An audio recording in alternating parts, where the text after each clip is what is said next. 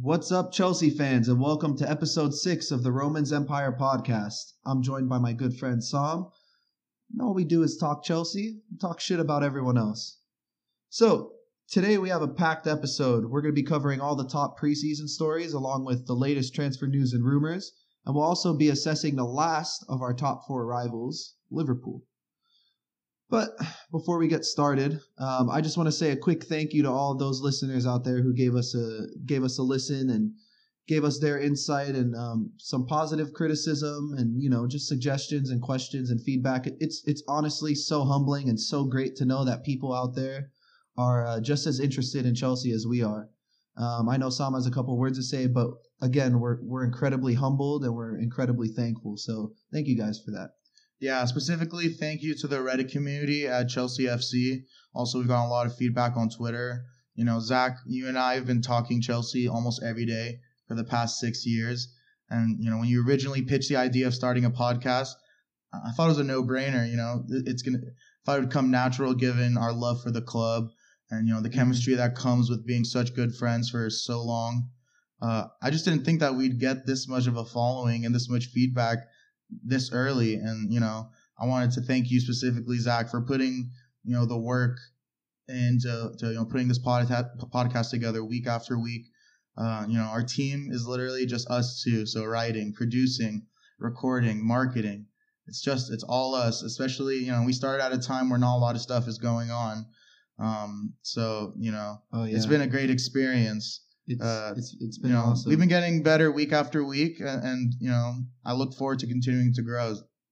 You know, we still suck, but it's getting better. I think that I think that's, the true. Yeah, we story we here, suck right? less now. That's we suck That's what less. I meant we still say. suck. We're probably gonna suck forever. but- Yeah, I mean, our last week's episode, we got over 200 plays, which is by far the most, and that's over 120 in our first 24 hours, which our previous record was only like 74 or 75. so yeah, it's it's been an amazing ride so far, and I'm really excited oh to yeah. yeah for you know the season to get started and us really you know to get start talking about Chelsea. All right, so enough with the mushy stuff. I think we should just dive right into it, right? Yeah, let's do it. So, preseason so far, it's been going okay. I mean, I mean, you know, we, we picked up a couple wins, we picked up a loss against Bayern, but I know the first thing we want to dive into, and I, I and I know you're really anxious to talk about it, is a uh, Michi, Michi Batshuayi. Yes. So he's really impressing everyone. Oh, yeah. Um, he seems to either score or assist in every single game. And, you know, based on what we've seen, he's not only scoring tap ins, but he's spinning defenders. He's scoring with his left foot, his right foot, finessing it into that corner, um, scoring off corners. Um, what kind of impact do you think a good preseason is going to have on Batshuayi heading into the season? you know, I was really worried about a, like a sophomore slump.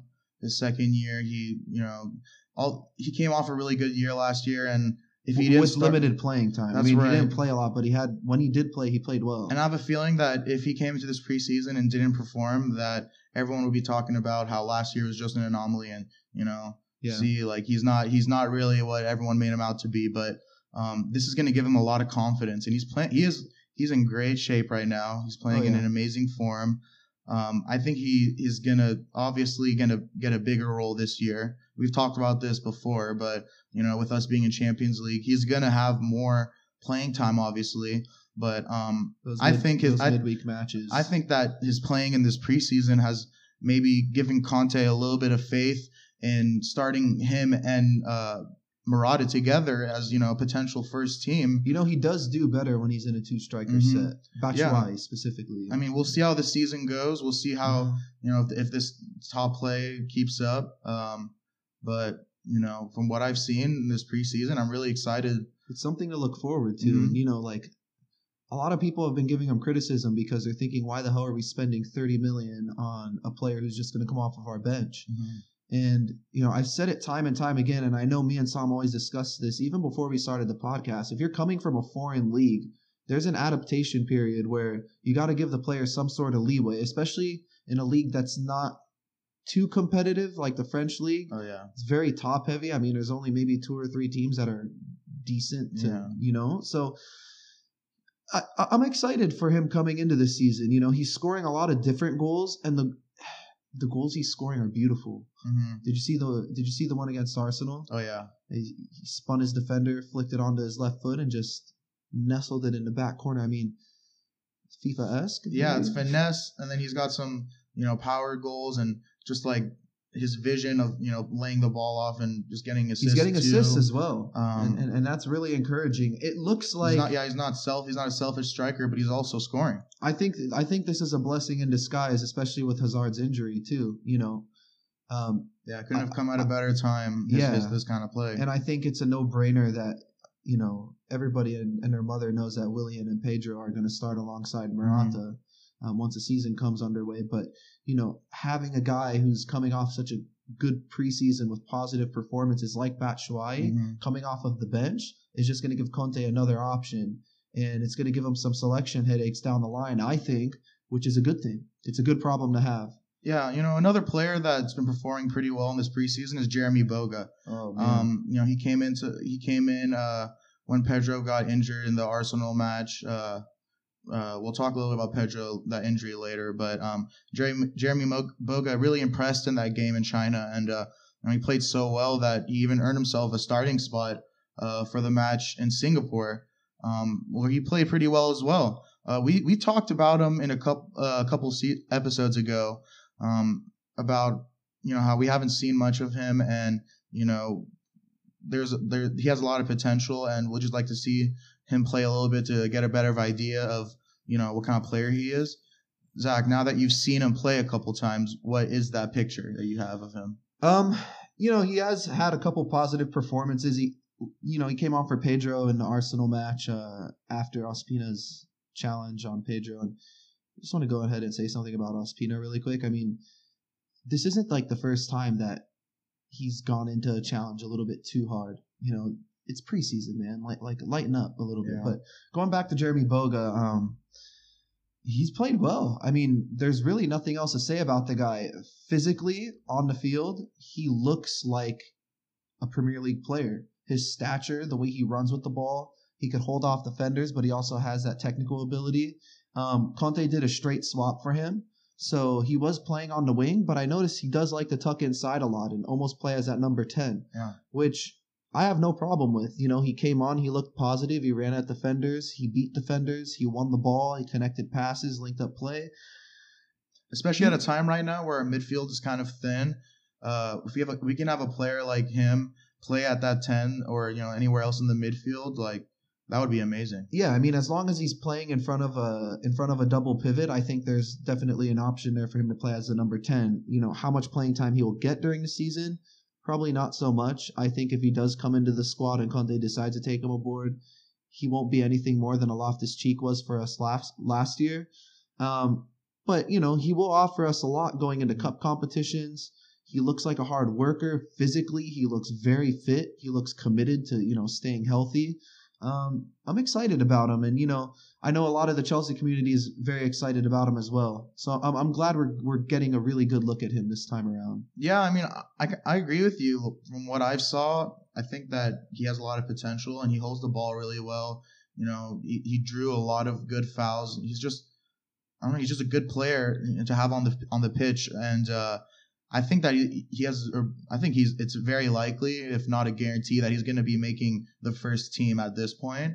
Um, I think at, uh, the debate right now is: Do you think that he's going to be starting on day one, like on our, on our actual roster with Pedro out and Hazard out? Mm, I don't think so. I think I don't. I don't even think he might make that match day squad the first game of the Mhm. season. Um, I think Conte would rather use other options as opposed to Boga. Um, so let's say Pedro is out going into the Arsenal match. Um, I do think that he'll maybe start with Morata and Batshuayi up top, um, or maybe even put Morata as a straight replacement for Pedro because he could play out wide. He could fill that void, but really it'll be just be almost a two. Even if they don't, even if they don't do that the first game, I feel like He'll- that he'll that, definitely- that lineup will be used some sometime throughout the season. Yeah, I mean, I mean, I definitely think he might get minutes throughout the season. The main thing is that you know we do have one more preseason game against Inter. He has to perform in that game. That's the biggest game of his career because you know you could come, anybody could come into preseason and play well. We see it happen a lot, but then when the season starts, you know, things things change. So this game going in going into uh that we're going into against Inter, excuse me, it's gonna be big for him, and um I'm really looking forward to it and seeing if he could impress. Yeah, Chelsea fans should keep an eye on him and uh, see how he performs. Um, another player that uh, another player that debuted for us uh, in that game in China, Morata, Yep, came in finally. at halftime. Um, he seemed to have a little bit of rust, uh, you know, since he hasn't played since Champions League expected, final. Yeah. Um, he did hold up the ball well. He linked up, played. He even had an assist. Uh, laid it off to Batshuayi off a fl- uh, flicked header. Mm-hmm. Um, you know, it's it's pretty nice to see those two strikers working together. And you know, we already talked about Batshuayi getting all these assists. Then Yeah. it's nice to see Morata's first game. You know, that those strikers getting assists. That's not that's not very common, but it's nice to Mhm. see. It's interesting. You know, one thing that stands out for me with Morata is not necessarily something that was on the pitch during his uh, debut. Like you said, he did have a lot of rust, um, but he looked good. He looked he looked like um, he was making the right decisions. He looked like he knew what his role was in the setup, um, which isn't a surprise because he's played for Conte before. But going back, um, something that stands out for me is his antics off the field. So the first day he came in, he took a picture with all the Spaniards on the team. Um, today, this morning, he uh, a video came out where they were taking corner kicks. I think it was him, Batshuayi, Fabregas, and I want to say Lewis Baker. But all those guys are just hanging out at the corner flag, trying to bend in corners, and Morata bent in his corner, high fived everybody. you know, it's it's really nice to see a striker molding with the squad so fast and creating that chemistry you know he came from Real Madrid. He comes from a team that doesn't have it that doesn't stand for any BS in the locker room. He played for Conte before, um, and and Conte is no different.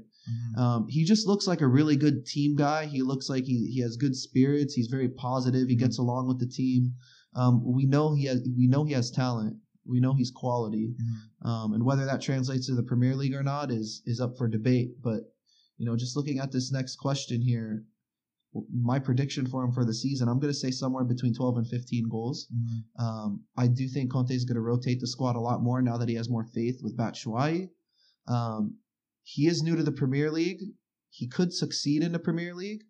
But again, that adaptation period, the Premier League's very physically demanding, and there's a lot of games and very little time, especially around the holiday season. So Mhm. I think wear and tear is going to kick in his first season. Uh, I I said last week, and I stand by it.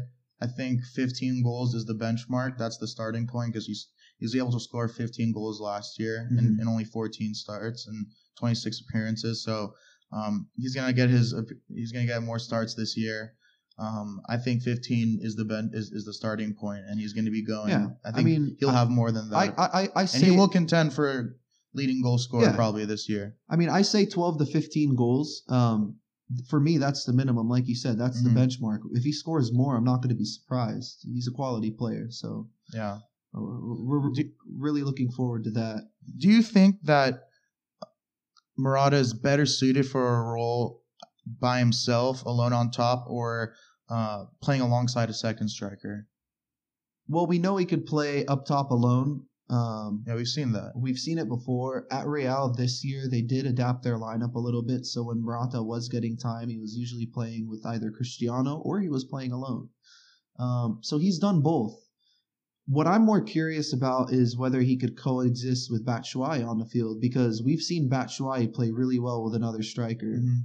Um, and you know, if if Conte does have the opportunity to play both of them, I'm really curious to see how that chemistry pans out. Well, I mean, if, if this first game wasn't enough for you, we'll see how the rest. We'll see how it goes. because you know, just that layoff to header. I mean, that that right there, that looks like some good chemistry. And you know, we've talked about how Batshuayi, we feel that plays a lot better the second striker.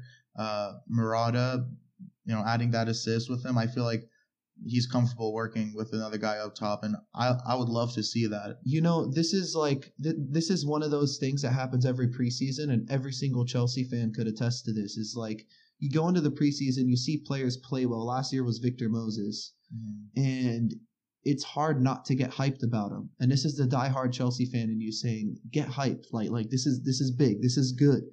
The same thing with Boga and Batshuayi this preseason. But then there's the logical side where you have to think, you know, this is preseason. Mhm. The other teams aren't trying to win matches.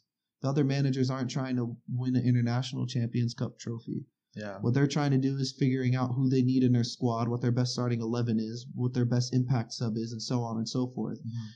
But to say don't get excited is is too rash. Yeah. I say get excited, but manage your expectations. Yeah. Take everything with a grain of salt. exactly, exactly. Um, I think. I think. Speaking of a grain of salt, Yeah, some uh, one salty boy right now is Kennedy. Um, he Yeah. got sent home uh, from China after uh, a very offensive post that he made on Instagram uh, in regards to China, the country, the nation of China. Um, so, what do you think about that whole scenario? bad business. Um, we're trying to build a five hundred million dollar. He should he should know better, right? I mean, does He he, have any excuse? No, no, No? You know what? There is no excuse, and and and we were talking about this before we went on air. You know, something that Chelsea does, you know, and every every professional team, every professional sports franchise, they brief their players on what to post on social media, what not to post on social media, what topics to stay away from. You Mhm. know, and it just baffles me. Like it's just very not only inconsiderate to China Mhm. um, but it's it's stupid Yeah. and it's blatant and there's no way out of this for him um, however the club sees fit to reprimand him they already sent him home Mhm. a lot of people are saying his writing's on the wall i won't be surprised if he's on his way out i won't be happy that he's on his way out because i was always very high up on him as a player but in terms of a character in, terms of his character this is a major flaw you know and, again there there are people saying you know the literal translation from brazilian portuguese sounds a lot more harsh and you know the way it's said It- in portuguese It doesn't more, matter. It's the and, you know, context. Everyone ju- knows. i'm not justifying it You're like i said I know you're not trying to justify it, but Kennedy tried to justify it, and that that I think that he was completely wrong. I that. think i just think it's I mean, yeah, I really do. China is a huge market, obviously, and Mhm. Chelsea's trying to grow there. He 100% should have known better, and uh, I'm not sure if it's it's enough for Chelsea to completely send him out. Um, I think that you know what he can provide to the team because he, he, you know, there's a lot of talk about how well he, he was going to perform this year. Um, there's a lot of high hopes for Kennedy, and um, I think that this move, it, in the eyes of the board, it may be enough to just send him off because it's bad PR for the, the Chinese market. Uh, but um, I think that it, it might blow over, just like most controversies, they blow over over time. I mean, i that's the hope, and you know, like I said, we'll see what happens Yeah. if the club does decide to axe him and, and move him on. You know, there's, I'm not gonna That wouldn't kill. That wouldn't kill us. that. Yeah, exactly. Um, speaking of transfer rumors, because that does kind of tie in. Antonio Conte had some pretty interesting words to say about Harry Kane, huh? hmm So, for those of you that don't know, um, I'm just going to read off the quote really quick, and you can kind of make of it as you wish. But here's what he said, and I quote If I had to buy one striker, I would go to Kane. He's a complete striker. He is strong physically and with the ball. Without the ball, he fights.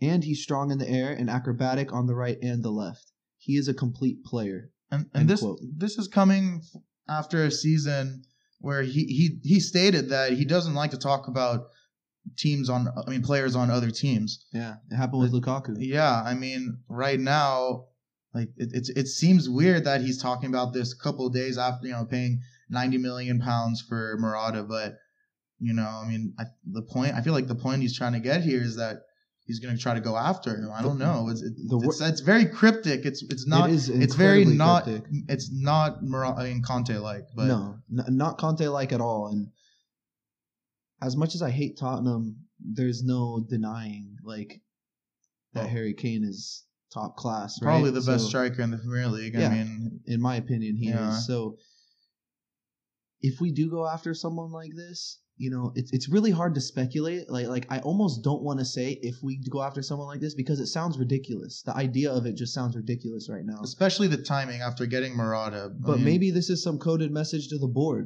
The work isn't done yet. There's still plenty of holes in the squad, and I know we're going to get into it later. But maybe this is maybe this is the beginning of you know something big. I mean, it's interesting timing. This is coming up around the same times that a lot of uh, Hazard rumors start coming up again. I mean, Well, I know the club have shot them down. I mean, Mhm. we're gonna do whatever we can to keep Hazard just because he's top class. but the rumors still, it's know. it's always gonna be there with him. so I mean, th- And but you know what? At the same time, you could say that about Harry Kane. I mean, another top class player. Yeah. Maybe not on the same level as Hazard, but So I mean, he's that- always going to be linked away with a bigger move to Mhm. a bigger club. I mean, maybe that that bigger thing. It's a possibility that we move on from Hazard and we bring in Harry Kane, but who knows? That's this is all speculation, uh, at this point. But yeah.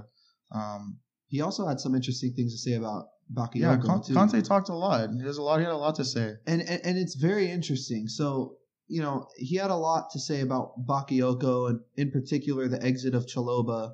Um, so here here's this quote, and again, make of it what you will. So I quote: "Why replace Chalobah with Bakayoko? You're talking about one player who has played with Monaco, who has maybe hundred appearances for that club. He has played in the Champions League and has played regularly. Try to understand the difference before you judge. People who do do not understand the difference." Hmm. So he's firing shots at everyone giving him criticism for this whole Bakayoko purchase. Again, hmm. people always went out and the Twitter world was going crazy. And I was kind of a- alongside with them in saying, know, we went out and we bought a guy like Bakayoko who has very, very similar skill sets to Chalobah in terms of being a dynamic box to box midfielder. Um, you know, he- he seems fired up about it and he- he felt the need to justify his decision and he did it. And this is something that I admire in a manager because we had enough mind games with Jose, you know, and prior managers we, we've had mind games, and with Conte he seems to be very very honest with the press. Yeah, I mean, this is worrying me a little bit. Uh, I think it's it's it's kind of pointing to signs that Conte is pretty reluctant to promote the youth. I mean, he added on another quote. I'll, just read it. He says, "Sometimes I think that the young players lose their patience very quickly. A lot of times because of parents or the people around these players." End quote. Um, and you know, he makes he makes a very good point. Right now, we're, we're trying to win Champions League this season. I don't think that um, you know Chalobah really fits in that time frame. You know, I mean, giving up Chalobah, we're not talking about giving up Messi, giving up Ronaldo. You know, I mean, although we, you know, he has a qual- he's a quality player with a lot of potential.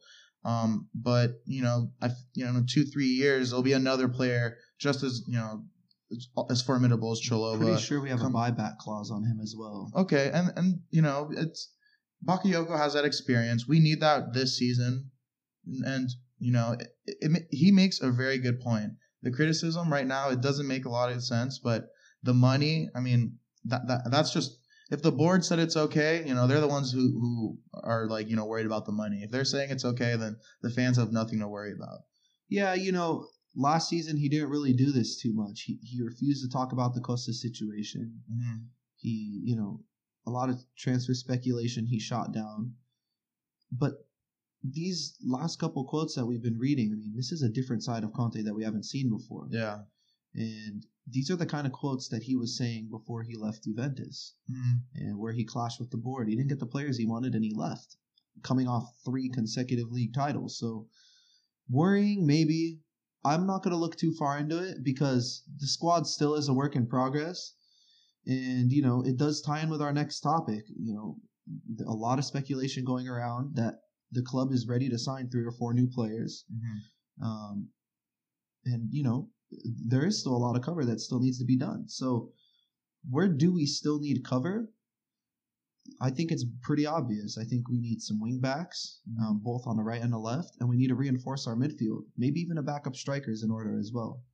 Yeah, the names that have been connected, um, Tom Davies, not not so much, but that name has been brought up.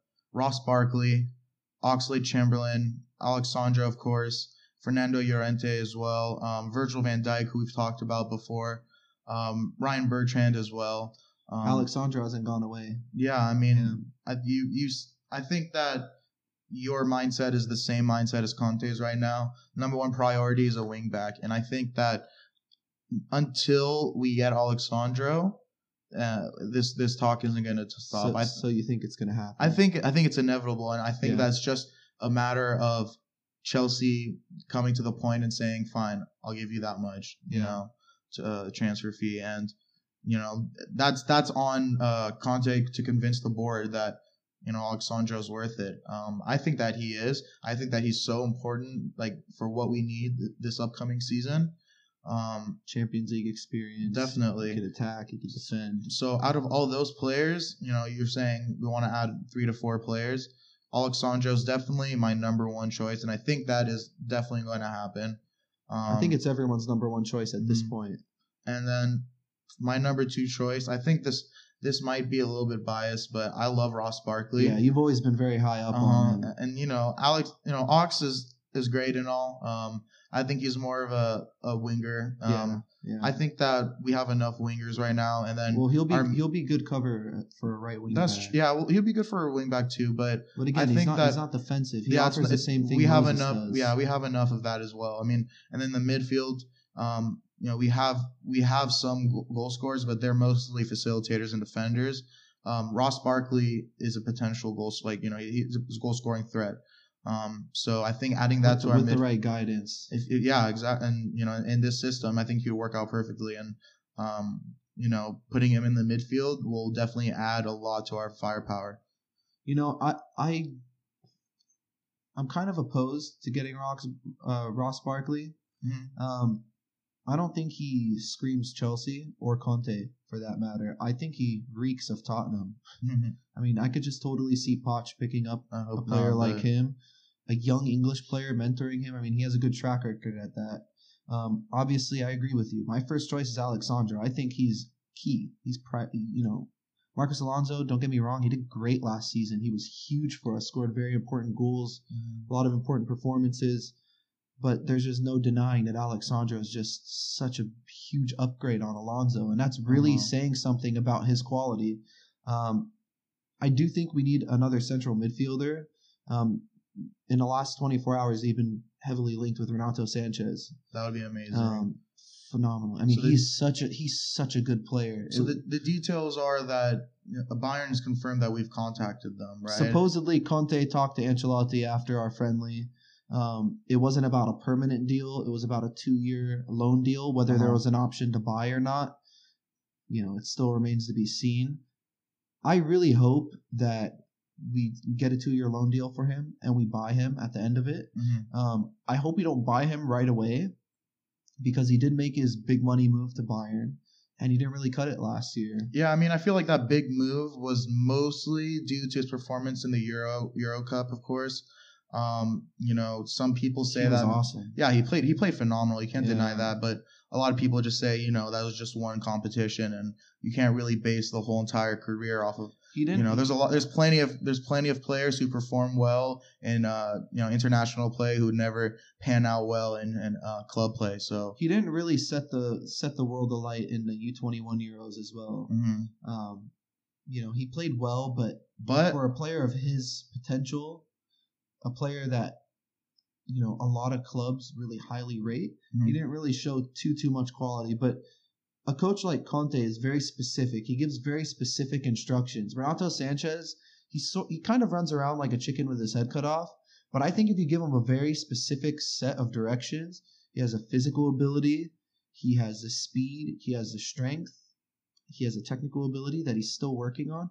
I think he could be a good supporting option for you know one of our two midfield roles. Um, I'm looking forward to seeing this story develop. You know, Yeah. he's number two on my list. Um, you know, a, a lot of these other names, you know, Tom Davies, I don't think that's realistic. Um, No. There's, I don't think there's any way that Koeman's going to get rid of, you know, his most promising young midfielder. Ox, I've always been very high up on him, but like we said, uh, he's very, he doesn't offer much more than Victor Moses does. Mhm. Um, Ryan Bertrand, I'd love to have him back at the club. Is he an upgrade on Alonso? I'm not too sure. Um, you know, Van Dijk looks like he's on his way to Liverpool, if anywhere. Um, Southampton's being really stubborn about that, but Chelsea has shown a, you know, they've shown that they want they're willing to spend money. So we're not done yet. no definitely not um realistically out of that list how many of those players do you see us bringing in I see minimum two. mm-hmm. Um, I think Conte's smart enough. you know, Bayern coming out and saying that you know they've been in contact with Chelsea over Renato Sanchez, I think that pretty much seals the fact that we're going to get another midfielder because right now Bakayoko's injured. We have Fabregas and Conte right now as our only two healthy midfielders. Um, we do need another one. Um, I think that's a great option. Um, wing back for sure, whether it's Alex Sandro, Bertrand, Ox, Mhm. we just need one. Um, so minimum two, um, but I wouldn't say anything more than three or four. All right. Um, let's move on to the next topic. Uh, every week for the past couple of weeks, uh, we've been breaking down a team in the Premier League, um, what they've, how they performed last year, the moves that they made this summer, and uh, how we predict that they'll perform this upcoming year. This week, Zach already alluded to it. Uh, we'll be talking about Burnley. Yeah, that's one of the Yeah. one of the teams that's competing against Chelsea. Burnley, right? Imagine we talk about Burnley for That's the next- that's- 25 minutes of That's next pod. week. That's next week's uh, Oh my god, that'd podcast. be the most boring pod of all time. We would just literally be making ginger jokes about Sean Dyche the whole time. Uh, so of of course this week we're talking about Liverpool. Uh, Mhm. Jurgen Klopp's team finished last season in fourth place. Uh, they really limped their way um, there, honestly, towards the end of the season. Uh, they struggled throughout the season to stay healthy, and um, you know they have a lot of significant players on their team: Coutinho, Firmino, uh, the Senegalese uh, stud Sadio Mane. It's a mouthful, huh? Senegalese. Senegalese, yeah, from Senegal. Um, he he's great. You know, they have a lot of firepower. Nice. You know, He's they have- however, they do have plenty of holes, and there's and you know, just like Chelsea, they need a lot of cover. Um, It's an understatement. so we'll talk real quickly about um the first move. Uh, Dominic Solanke. Uh, he moved over from Chelsea on a free transfer. Um, what do you think about this move? Do you think he could have been use any use at Chelsea? Well, you know, he caused a lot of controversy when he was at the club last year. His dad is his agent; he represents him, and that's usually a sign that that's not a very good thing, right? He Mhm. wanted fifty thousand dollars a week to stay at Chelsea. Yeah, Chelsea right. said no, you don't even play. Um, is he quality? Hell yeah, he is. He's a he's a smart striker. He's really good at at, at, finishing. Um, you know, I, I'm kind of confused by it. I really thought that he would go to you know a mid-table Premier League team and get more playing time. I don't think he's going to play that much at Liverpool. Mhm. Um, but no, I mean, I don't really, I'm not really too salty about this move. I think that we have another really great uh, striker coming through the youth ranks. You know, we have uh, Tammy Abraham and Ike Ugbo, who, you know, they're both highly rated. So not too worried about it. He definitely isn't worth that wage at this point in in his career, for us at least. Yeah, yeah Um, definitely not. So another player that Liverpool brought in, Andrew Robertson from Hull City for a transfer fee of nine million uh, pounds. So obviously Liverpool, their biggest hole last season was left back. Um, I mean, besides James Milner, they really didn't have anyone to fill that spot. Um, looks like Andre Andrew Robertson is going to be you know filling that part, but do you think that he's good enough to take over that starting role? you know, that was their biggest hole last season. I think everybody acknowledged the fact that they needed either another, they needed both a defensive midfielder and a left back. And this signing kind of confuses me. Yes, he is young. Yes, he has does have a high ceiling. Um, but I think that they could have spent a little more and gotten someone a, with a little bit more, uh, a little bit, you know, with a, with a better resume, to be Mhm. honest. Um, you know, on that left hand side, they're either going to be working with Coutinho or one of Mane or you know Mohamed Salah, who we're going to be talking about. Is he going to overthrow Milner? Is he an upgrade? No, I don't think so. And that's not saying much because Milner's not a left back. Um, could he deputize for him? Yeah. Mhm. So I think he'll be of some use, but I think you know eventually they're going to have to dip into their pockets a little bit more and go out and buy someone with with more pedigree. Yeah, I mean, when, anytime you're forced to move like a defensive mid back to the left back role, um, it's kind of hard for you know for him to kind of stay in shape and play every game. So them getting him is definitely good. Um, but I think that You know, Milner for them is similar to Azpi for us. He's sort of a yes man. right, You know, he's really good at deputizing anywhere on the pitch, but he's not an upgrade he's, on Milner. yeah, and I think I think that I think that um, although that that acquisition might be important, I think that something that Liverpool is probably more keen on is trying to sign Mohamed Salah. Um, I mean, they got him from Roma, and for a reported fee of 42 million. Another pounds. another former Chelsea player. Yeah. Um, you know, do you think that he's going to suit this uh, this style in Liverpool? You know, as a Chelsea fan, this was a signing that I was praying wasn't going to happen because it's so hard to imagine this move not being a successful one. Um, we all remember Mohamed Salah. Yeah. We knew he had quality. He just never got in with Mourinho. That was really the only reason why he never played. It's, it wasn't because he was bad. It wasn't because you know he wasn't suited to the Premier League. I remember his only goal. I think he scored against Arsenal. That was his only goal. But anyways, you know, Mhm. going back to Liverpool, this is this is a guy Klopp has been linked to for a long time. You know, a typical Klopp player. You know, he's very versatile. He could play on the left wing, the right wing. He could play, you know, up top with another striker. He could play as a lone striker. He could operate as a false nine. Very versatile, very quick, very technical, incredibly smart. Um, he loves to set up his teammates. He's a great finisher. He's just a great all-around player. You know, this is one of those players that when Chelsea bought, I was really excited about, and when he left, I was actually pretty sad. Mhm. I think he could have been of use to us. Um, but it was just such bad timing for him. You know, he came into the team when it was such a clusterfuck of a situation and Mhm. the dressing room and whatnot. I think he's going to do well. I think it will succeed. Yeah, I mean, he had an amazing season last year uh, for Roma. He finished second in assists last year, just one behind Jose Callejon. Ooh, Um, good stat. yeah, Yeah. 11 assists. Um, so I think that Nothing to um, scoff at. That's a defensive league. Yeah, and um, you know that's something that Liverpool really needs desperately.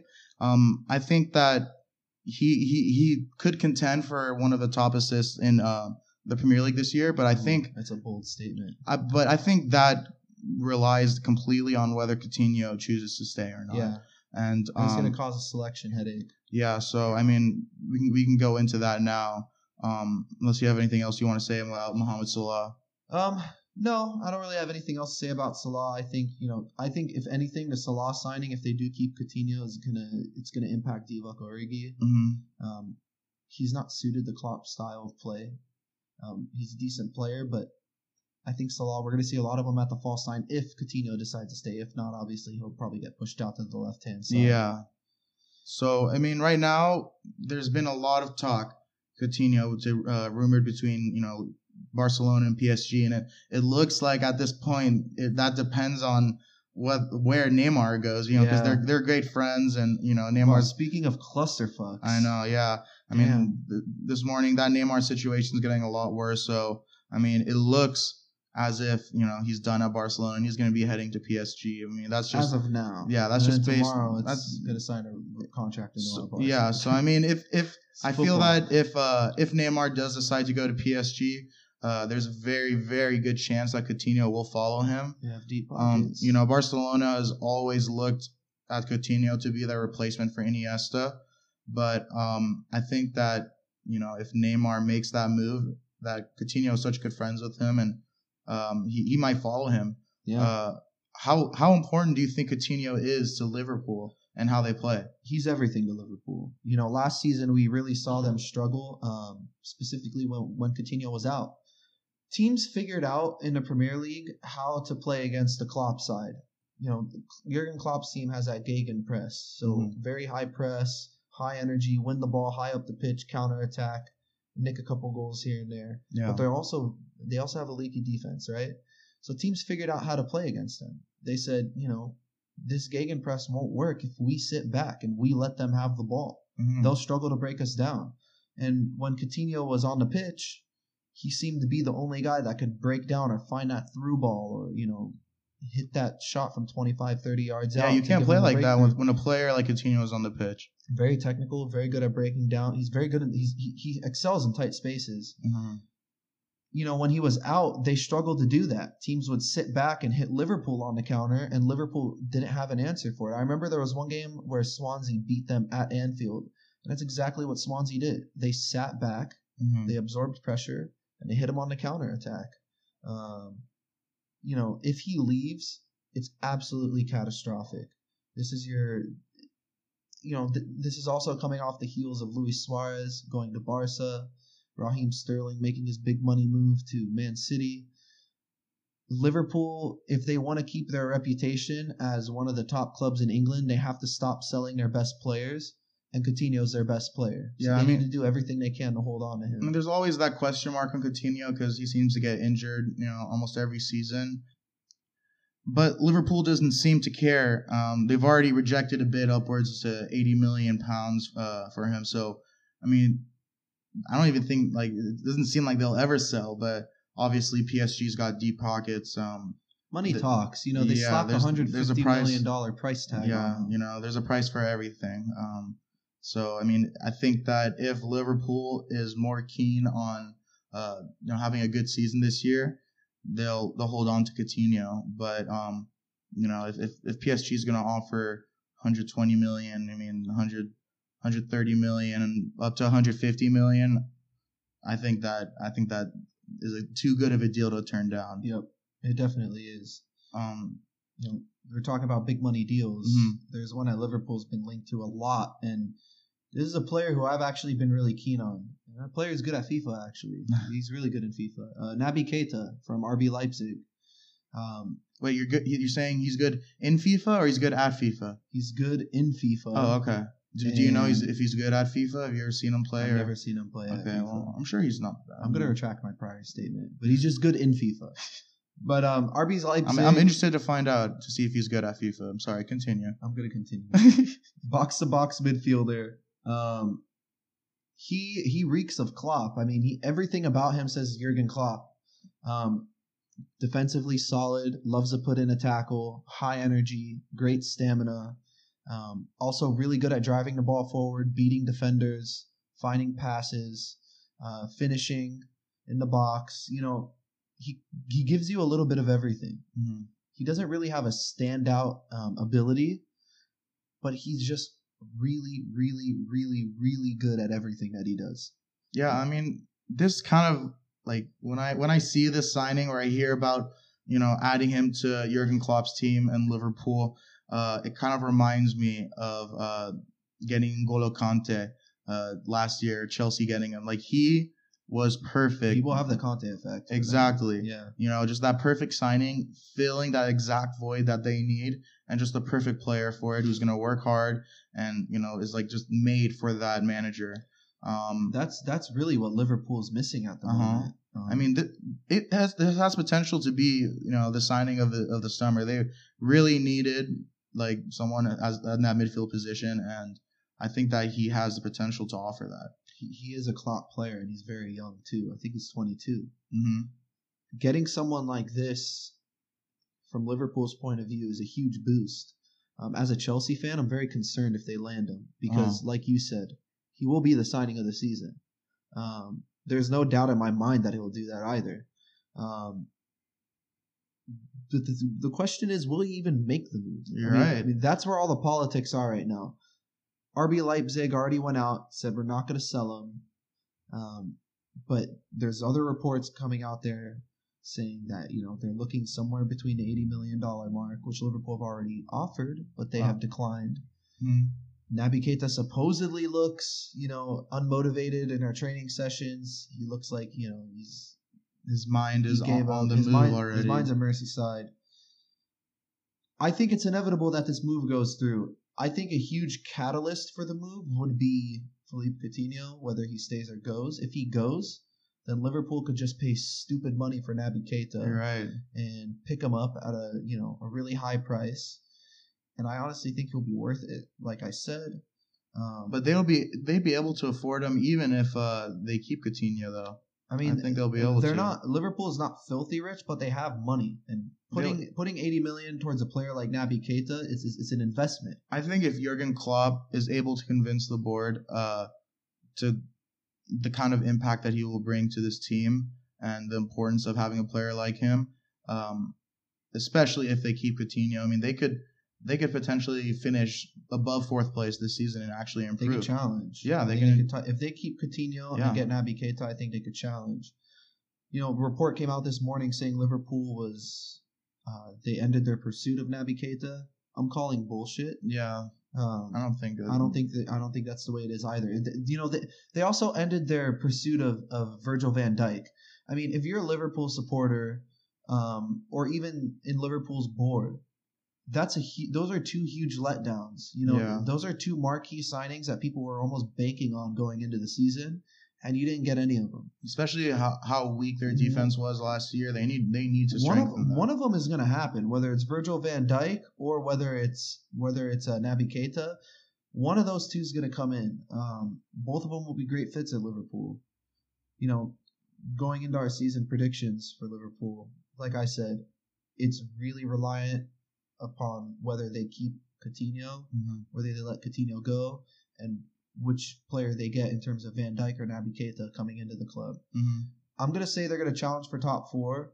Um, in my honest opinion, I do think Tottenham falls out of that top four this season just because they haven't done enough with their squad.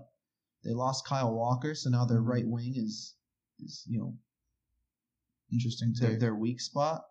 Um, but they didn't add any squad depth, and it's it's concerning if you're a Tottenham supporter. It's great for me. Hmm.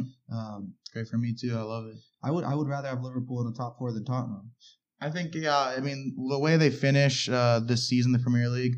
I mean the next question is how they perform in the Champions League. I think no matter what they do, they're not going to contend for actual Champions League. Uh, I just don't think they're ready at this point. But Yeah, if they I say, I say first round of knockout stages at best. if they're able to keep Coutinho, they're able to bring in Naby Keita, Keita, and then they're also able to bring in a center back like Van Dijk. They have again, you you, you said it. They're gonna probably contend for the for the title for Premier League title. Mhm. But if they're if they lose Coutinho and they're not able to replace him with uh you know another player like that, they, they'll move out of the top four. They'll move out of the top five probably. I mean, they don't have enough uh, firepower right now. As much as respect I have for Jurgen Klopp, um, you know, just you're not going to be able to succeed if you don't have the right type of players. You know, this is something that's not in the script, but you know, we do we do kind of need to cover it. Jurgen Klopp has to deliver this year. Yeah, there's a lot of pressure. A, a ton of pressure. You know, he's been at the club for a while now, and if he doesn't deliver, you know, one trophy, I think you know people. Some people are going to start calling for his head. So really quick, Sam. Um, before we get into our shenanigans section, just a couple quick questions. I'm going to read them out. You give me your answer, and I'll give you my answer, and we move on. Okay. Yeah, All right. So, on a scale of one to ten, how do the new Nike kits look? Um, they're they're getting really tight. I mean, they look kind of like not like you know metaphorically tight, like sick, like physically tight, like like my nipples would be uncomfortable playing 90 minutes uh, plus in a game. Um, You're getting into the shenanigans section. but the color, the the color, you know, it's a little bit darker. Um, I know you're not that big of a fan. Of I don't it. I don't know if I dislike it. It was when I first time I saw it, it was like kind of just like uncomfortable because you know it's it's a it's just something different. You're not used to. I'll get used to it. I think it's it, you know it's a nice color, but you know I'm I like the lighter hue. It's a little bit darker now. Mhm. It's fine. Nothing too exciting. So, um, Neymar, would you rather see him go to PSG or stay at Barca? Mm, I think that if he went to PSG, it would be a mistake. It would Um, shift the whole soccer I think platform right Like, now, It'll, just, like it'll be the biggest transfer of the century. I think that right now he's playing that top three right there in Barcelona. Suarez, Messi, and him is one of the best of all time. Maybe that it's Arguably, arguably yeah. one of the best of all time. Yeah. Um, you know, a you're playing. You you have a, an amazing goal scorer who's just like has just an amazing as much nose. of a piece of shit as Yeah. he is, he's a Of course, he has an good. he's a, just a nose for scoring goals. Like I just Yeah. don't know how you're just is good at it. Yeah, he has and a then you have- scoring goals. It's in his tooth, yeah. Uh, and then you have arguably the greatest person to ever, you know, touch a soccer ball in Messi, Mhm. um, still in it, Can't still in his that. prime, and you are coming up and have the potential to be one of the best players, if not the best player in the Yeah. world. Um, Why the fuck would? PSG has some talent, but you know you're playing alongside Cavani. Uh, like he's gonna he's gonna go from Suarez, Messi, and Iniesta to Cavani, Draxler, and Di Maria. Di Maria. I mean, old- it's an- not. It's an still. It's a good. injured te- Di Maria. It's a good team, but I mean, when you look at the history of Barcelona, that that team, like, I, I don't. I'm not a Barcelona fan at all. Um, I support Real Madrid out of those two, but um, I think that it's, this this has potential to be one of the greatest like front three of all time, and it would just be a mistake for Neymar to go based off of you know just some arguments or misunderstandings. total mistake. I, I I honestly can't agree with you more. Like Mhm. you're gonna go and pursue Ballon d'Or over Champions League glory. Yeah, That's- you know La Liga glory. Like there's no glory in winning League One. Like there there really isn't. yeah, it's either PSG or Monaco, Yeah. and then there's everything. Everything is just a step down below that. Yeah. That's pretty Marseille, much. Lille, that's it. I mean, they're I mean, if he goes to PSG, to be fair to him, like yeah, he has Verratti. Yeah, they have Marquinhos. Like like like they have really yeah, it's it's not. Thiago Silva. they have a lot of talent, they of have course. solid pieces, but like they're not Barcelona. You people dream of playing at Barcelona, and he's taking it for granted. And to be honest, I like Neymar as a player. I think he's on top of his game. He's probably the funnest player to watch in the world for me mm-hmm. personally. But like, I'm losing a lot of respect for him here. Like, you're really letting your dad dictate your life. His dad's his agent. yeah, For those of you that don't know, but like he's really letting his dad dictate his life, and you're gonna go pursue individual accolades over team accolades. I mean, that's enough to lose my respect. yeah, that's pretty selfish. I mean, it's just you know, I think the history by itself of playing at Barcelona alongside one of the greatest of all time, if not the greatest of all time, and then being able to become the next guy there, Yeah, um, is just like an opportunity that every player would probably want. yeah, and the fact and he's there and he has it and he's throwing it away. yeah. But Just because he doesn't want to play second fiddle to the greatest player, arguably, to ever touch the ball. Oh, third question, and this is uh this this is one that caused a lot of controversy between Chelsea fans. Gary Cahill named the new captain. mhm. Um, I like the move. A lot of people are saying like, why is Gary Cahill the captain? He shouldn't even be in our starting eleven. Gary Cahill basically captained our team last year, and we won the Premier League title. So Yeah. all those people could shut the hell up for all I care. I mean, is there another player that's that's like on our starting eleven that's played for Chelsea longer? I mean, he's been, I think he's I been there the so. longest. So Yeah.